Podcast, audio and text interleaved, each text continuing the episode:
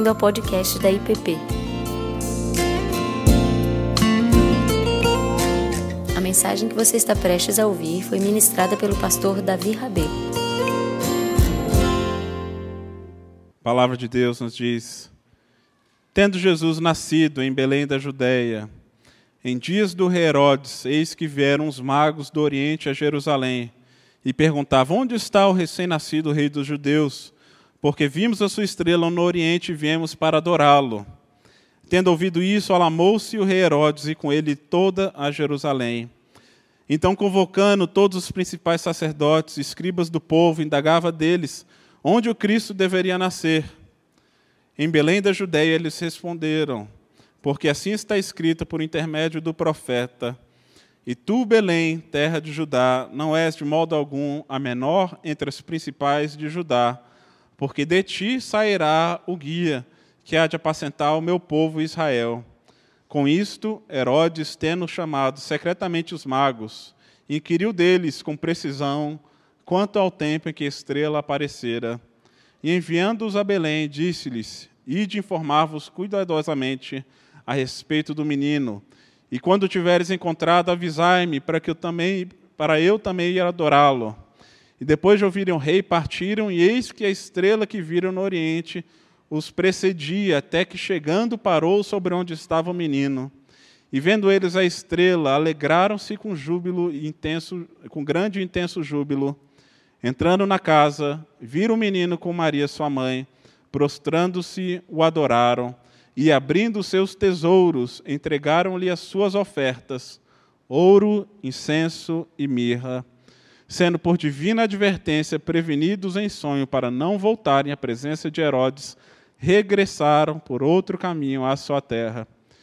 Tendo eles partido, eis que apareceu um anjo do Senhor a José em sonho e disse: dispõe-te,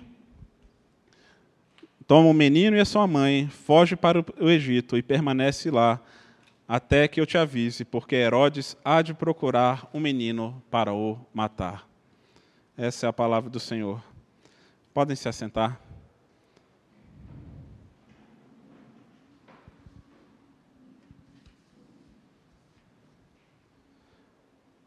Senhor, te louvamos pela tua palavra que é viva, e pedimos que o Senhor faça um milagre que apenas o Senhor pode fazer, ó Pai, que é de converter os nossos corações a Ti, ó Pai, e de falar aquilo que nós necessitamos ouvir. Que Teu Espírito esteja conosco, ó Pai, e tenha liberdade para agir no nosso meio. É o que oramos no nome de Cristo Jesus. Amém, Pai.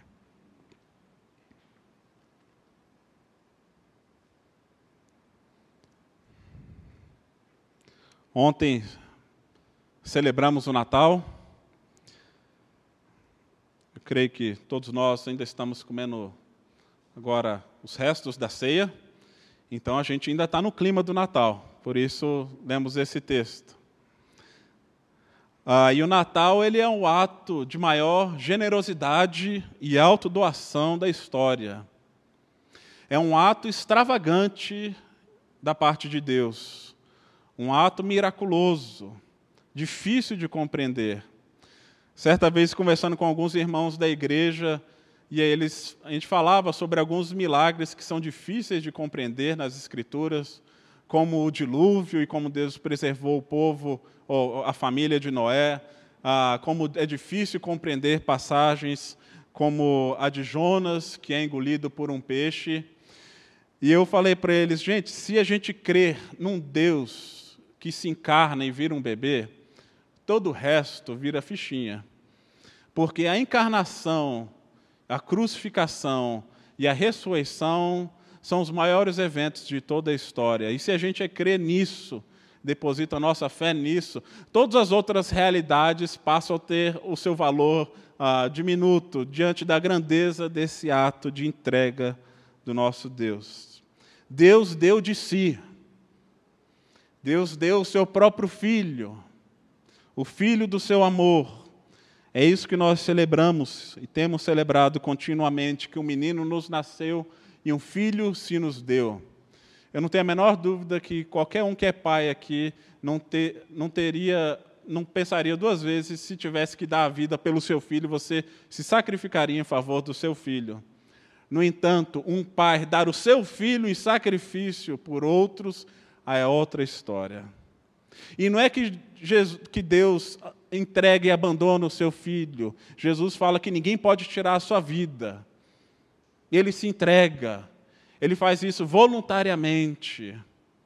É um ato de sacrifício próprio para que a gente possa se achegar até Ele e experimentar o renovo, a salvação, a redenção. E nesse último domingo do ano, gostaria de meditar nessa passagem conhecida nossa da visita dos magos que chegam para adorar Jesus. Nós vemos nas narrativas bíblicas diferentes reações diante do anúncio do nascimento de Jesus. Nós temos expressões de alegria, de júbilo com os anjos, com os pastores, perplexidade com Maria, com José, mas que se resulta também em alegria. Mas aqui nós temos reações mistas, como nós vemos ao longo desse texto.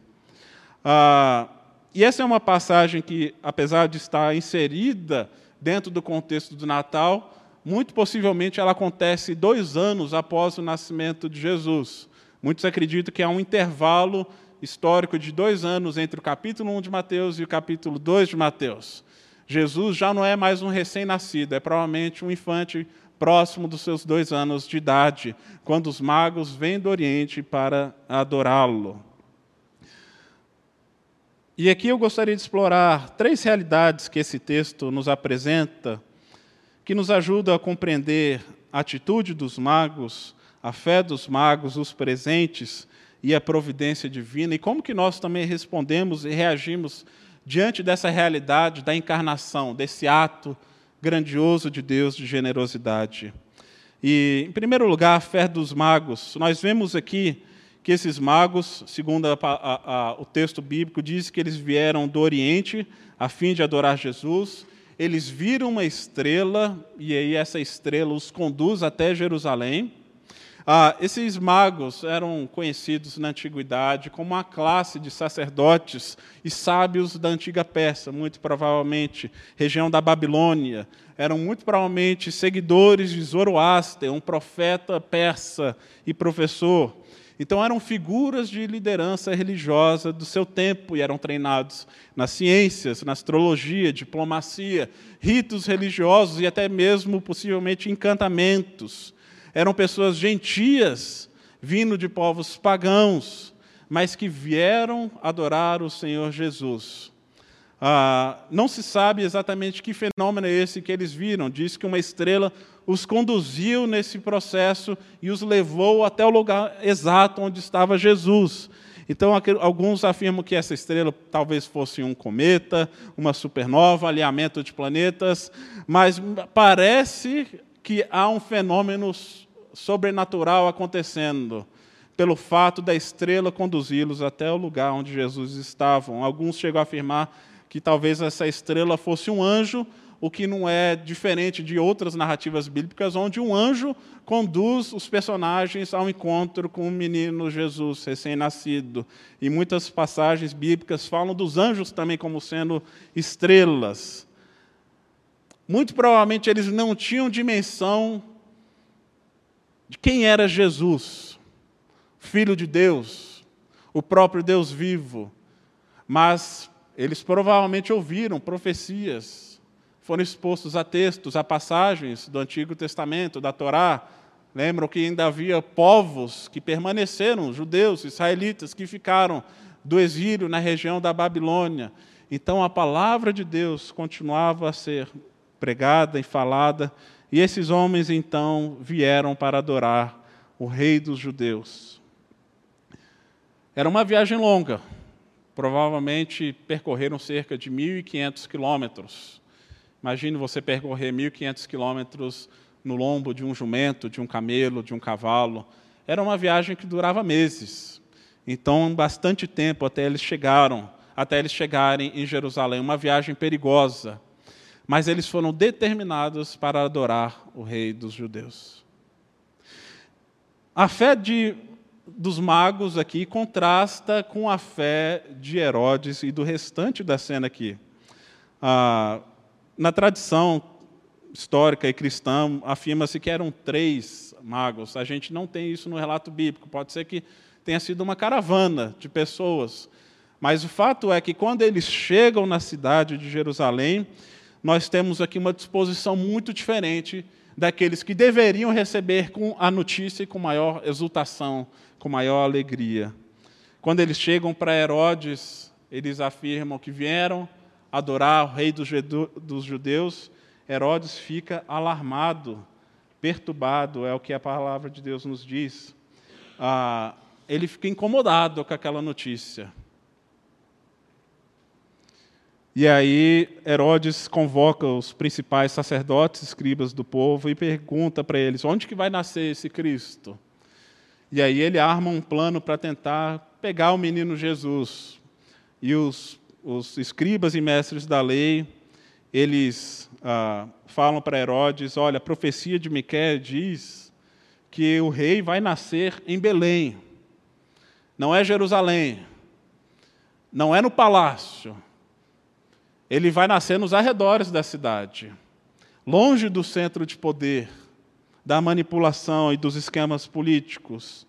Ele mostra que o rei aguardado dos judeus vai vir da pequena cidade de Belém, mas essa não vai ser a menor das cidades, porque dela virá o Salvador.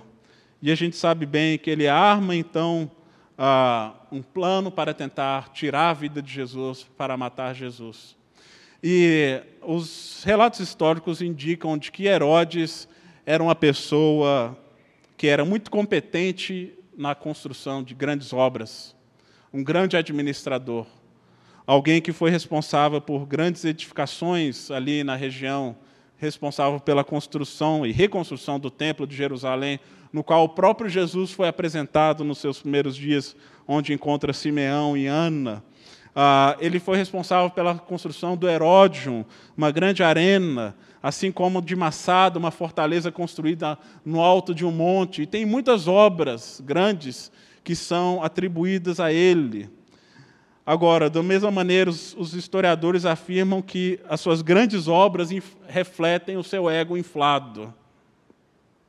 Era alguém que tinha o apego pela grandiosidade, obcecado com o poder e queria mantê-lo a qualquer custo, inclusive à custa de vida de crianças inocentes, como nós vemos na continuação desse texto. Diz que Herodes, nos seus últimos anos de vida, ficou tão paranoico que mandou prender e matar a sua própria esposa e 2 filhos.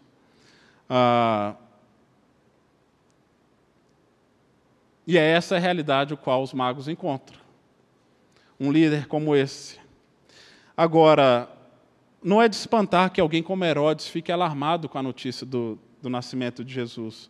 O que me assusta, me espanta nesse relato, é que, como diz o verso 3, não apenas Herodes, mas toda Jerusalém fica alarmada, fica perturbada. Por que a chegada do rei prometido, do Messias, não traz alegria, júbilo, esperança para a cidade? Por que ela fica perturbada com o nascimento de um novo rei? Por que as promessas e profecias que foram proferidas ao longo de séculos, ao invés de resultar em festa, resulta numa cidade que entra num estado de alerta? E aqui é um contraste muito claro entre essa disposição dos magos que vêm para adorar com o resto da cidade que já logo de imediato participa de um plano, sabendo ou não, de matar Jesus. Pastor Ricardo, no culto das velas que celebramos há 2 dias atrás, ele comenta sobre o verso de João 1:11, que diz que Jesus veio para os que eram seus, mas os seus não o receberam. Ele mostra que aqueles que conheciam a palavra, conheciam as promessas, conheciam as profecias, foram os mesmos aqueles que rejeitaram o Verbo encarnado. Viram Jesus como uma ameaça aos seus projetos pessoais, religiosos, políticos. Mas o Espírito de Deus se revelou a todos os povos e conduziu, então, homens como esses magos, que não faziam parte do povo da aliança, mas agora, pela sua fé em Cristo, passa agora a fazer parte de uma nova realidade. Tem um encontro transformador com Deus vivo e são levados, então, para um novo caminho. E isso me faz pensar também, quanto que, muitas vezes, nós, que conhecemos a palavra de Deus, que conhecemos as promessas e profecias, muitas vezes, nós também rejeitamos, não queremos, achamos que, de alguma maneira, Jesus pode ser uma ameaça aos nossos projetos pessoais. No entanto, nós vemos aqui que esses homens reconheceram nele a esperança e a salvação. Tudo aquilo que o povo precisava.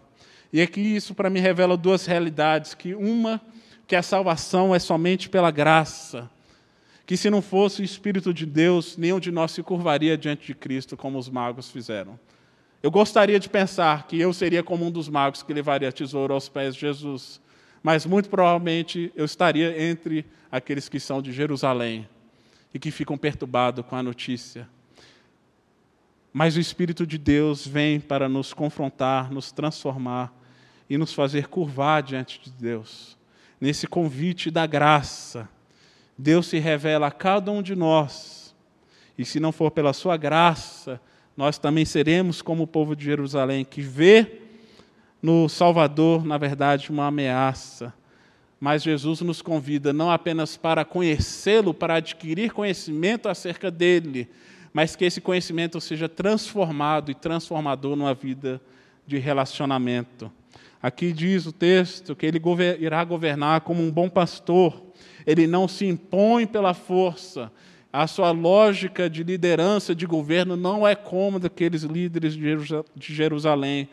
É um ato de entrega voluntário que fazemos a Ele, porque Ele se entregou em primeiro lugar por nós.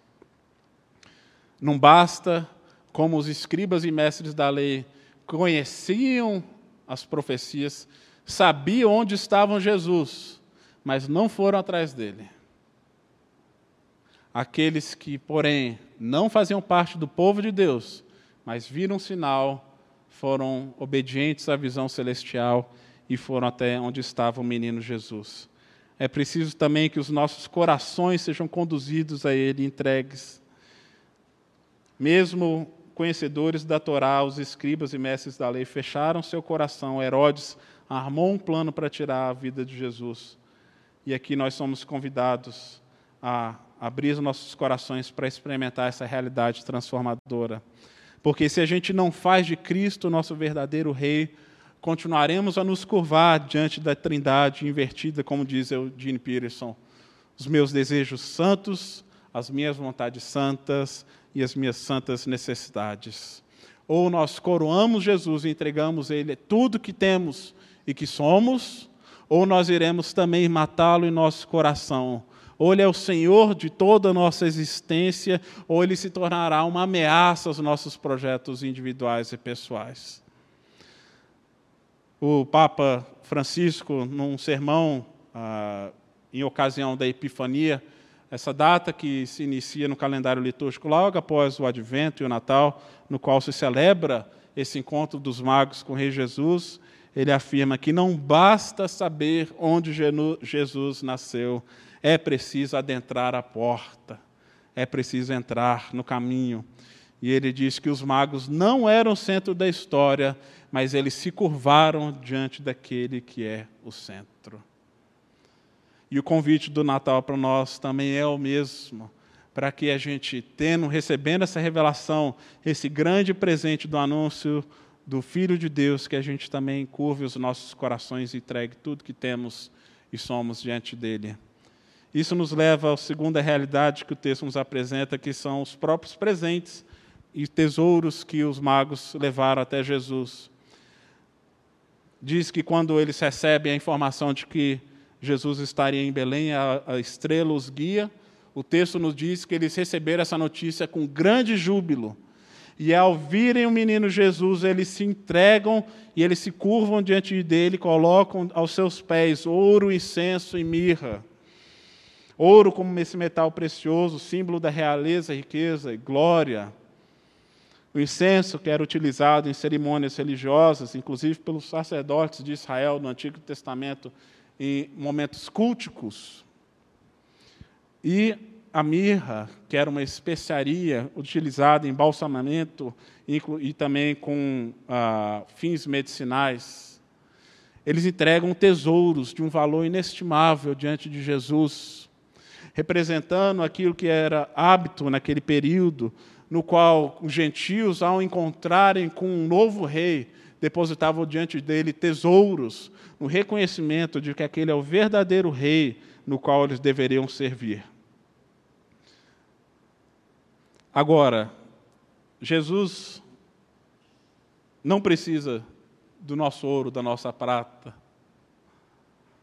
Mas Romanos, o apóstolo Paulo diz: rogo-vos, pois, irmãos, pela misericórdia de Deus, que apresenteis o vosso corpo como sacrifício vivo, como oferta, santo e agradável a Deus, que é o vosso culto racional.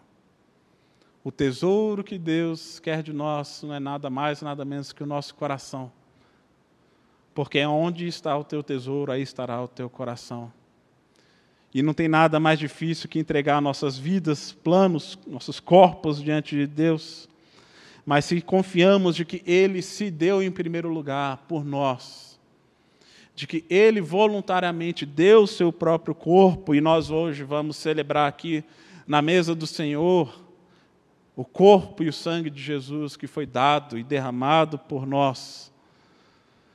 Nós podemos fazer isso com alegria, uma entrega voluntária, não por culpa, não por medo, não por alguma outra motivação, a não ser pela gratidão por aquilo que Cristo fez por nós em primeiro lugar.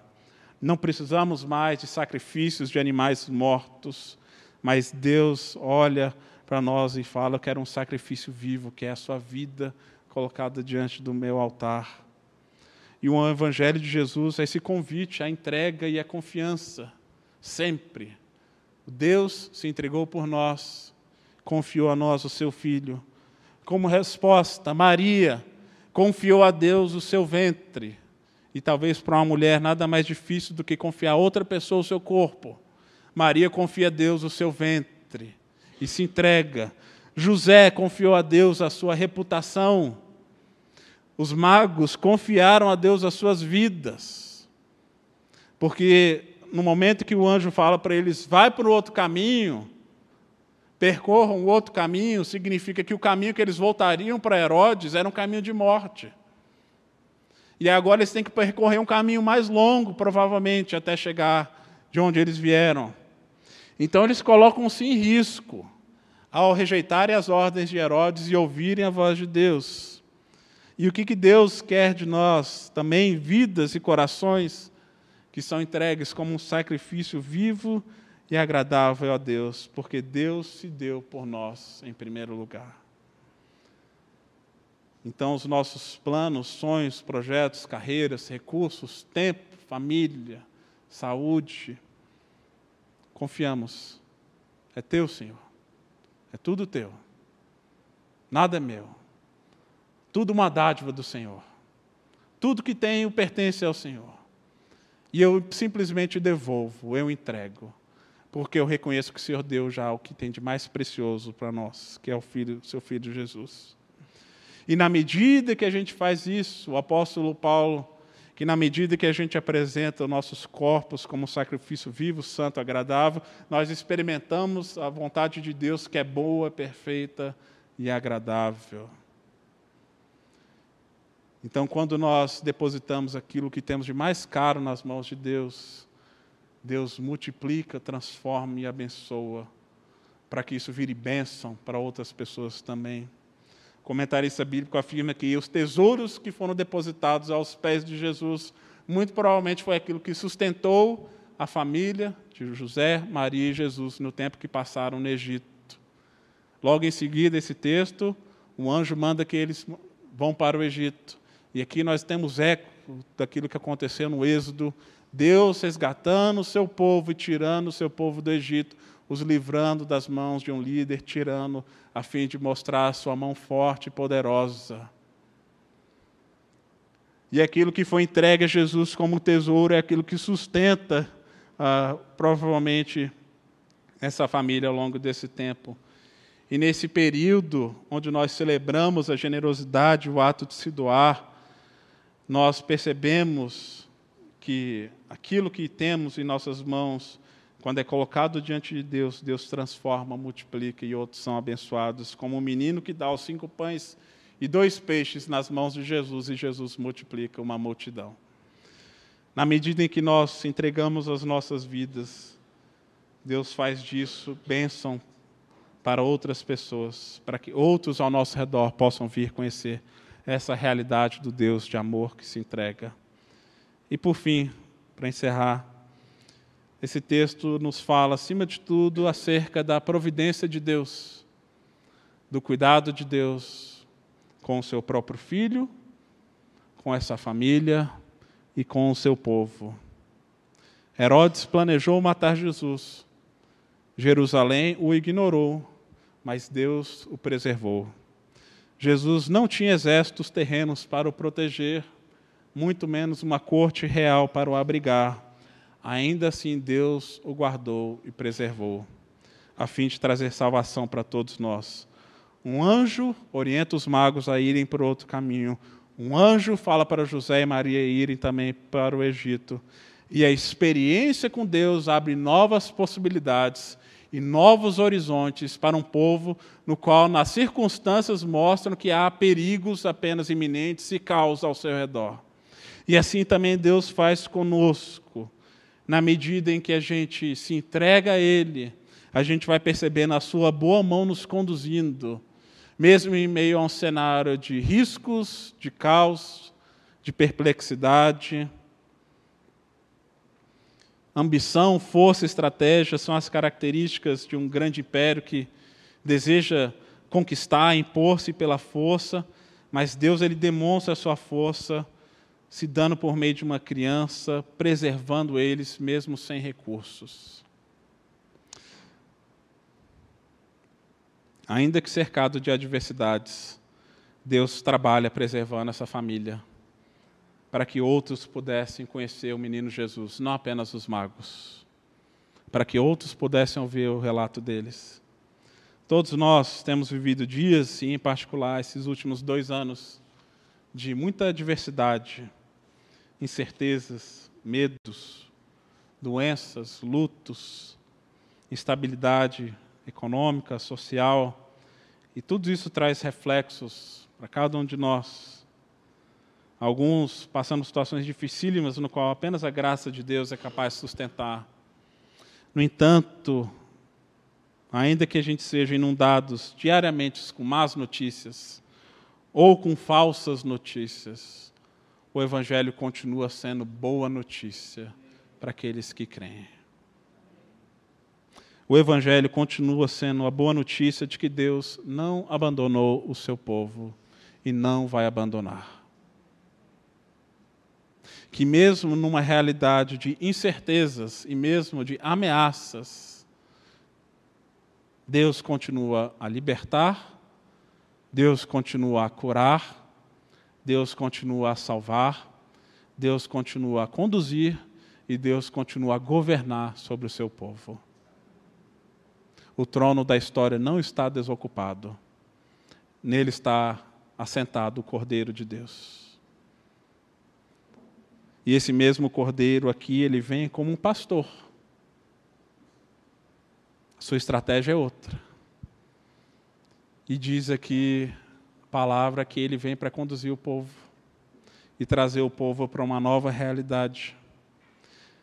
E nós, então, somos convidados a ouvir sua voz, a seguir a voz do pastor e do cordeiro, do menino Jesus, no qual nos conduz para a luz, para longe das trevas. E não tem nada nesse mundo que pode apagar essa luz. Jesus nasceu, Jesus morreu e Jesus ressuscitou. Ele não morreu na mão de Herodes. Ele deu a sua vida voluntariamente para nos salvar. Ele não é mártir. Jesus é Salvador. Ele é o Cristo, ele é Messias. E ele nos convida também a entregarmos as nossas vidas a ele por inteiro, a confiar e fazer essa entrega voluntária, alegre, confiando de que ele é o nosso bom pastor, confiando de que ele é quem nos conduz para lugares de descanso, que tem o melhor para nossas vidas. Deus deu de si em Jesus, e nós respondemos nos doando também, como um sacrifício vivo. Você acabou de ouvir o podcast da IPP. Para saber mais, acesse nossa página em www.ippdf.com.br.